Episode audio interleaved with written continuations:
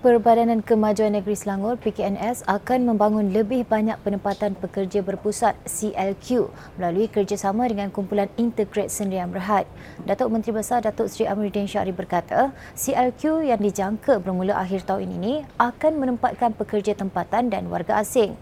Tambahnya, pembangunan CLQ tersebut menggunakan kaedah hasil tinjauan ke pusat penempatan pekerja di beberapa negara lain.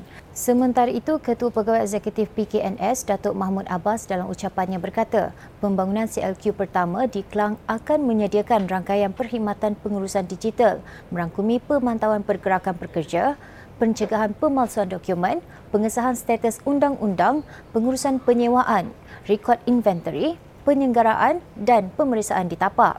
Semalam telah berlangsungnya majlis menandatangani memorandum persefahaman MOU antara PKNS, PKNS FM Integrated dan Integrate Sendirian Berhad pada Majlis Pecah Tanah Taman Lestari CLQ di Bandar Sultan Sulaiman Kelang.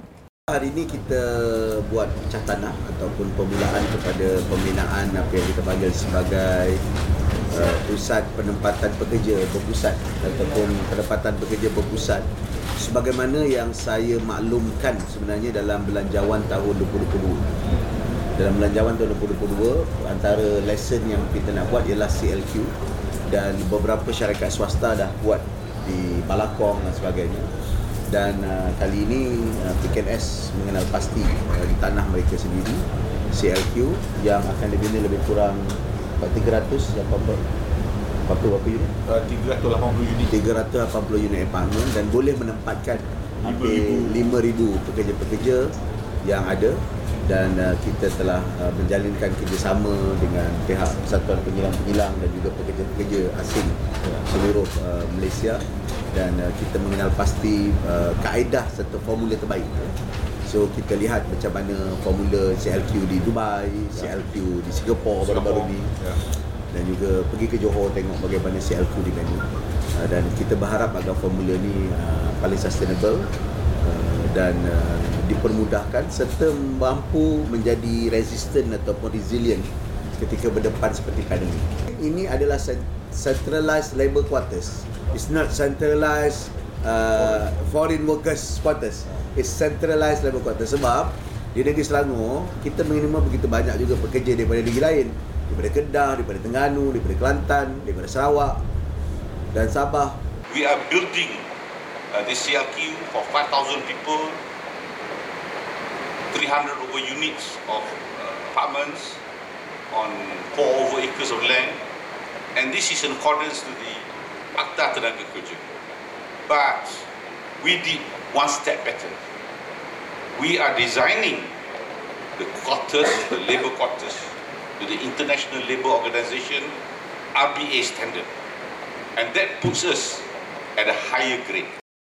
Kerajaan negeri sedia mempertimbangkan lanjutan pendaftaran Sekolah Islam Persendirian SIP dan meneliti garis panduan yang ditetapkan pihak berkuasa tempatan dan Jabatan Bomba sekaligus didaftarkan di bawah Jabatan Agama Islam Selangor JAIS. Esko Agama Islam Muhammad Zawawi Ahmad Mughni berkata proses pendaftaran tersebut dijangka antara 1 hingga 2 tahun bagi membantu pengusaha Sekolah Islam Persendirian menyediakan dokumen yang diperlukan khususnya melibatkan aspek keselamatan. Tambahnya, ini bagi memastikan hampir 30,000 murid-murid sekolah Islam persendirian di Selangor terus mendapat perkhidmatan pendidikan yang terbaik. Beliau berkata demikian dalam perjumpaan bersama Gabungan Sekolah Islam Selangor, GASIS, yang berlangsung di Bilik Mesyuarat Melo tingkat 15, bangunan SUK pagi tadi. Dia ada sedikit uh, isu komunikasi antara pihak sekolah dengan pihak PBT. Ya. Memang pihak PBT terikat dengan undang-undang kecil yang telah sedia ada. Tetapi pengalaman kita memutihkan sekolah-sekolah tahfiz, ada beberapa perkara yang kita beri kelonggaran untuk pihak sekolah dapat uh, memenuhi syarat-syarat yang telah ditetapkan oleh pihak undang-undang kecil uh, PBT. Saya akan bawa perkara ini ke MMKN untuk kita teliti bagaimana kita nak bantu sekolah-sekolah ini beroperasi secara sah insyaallah.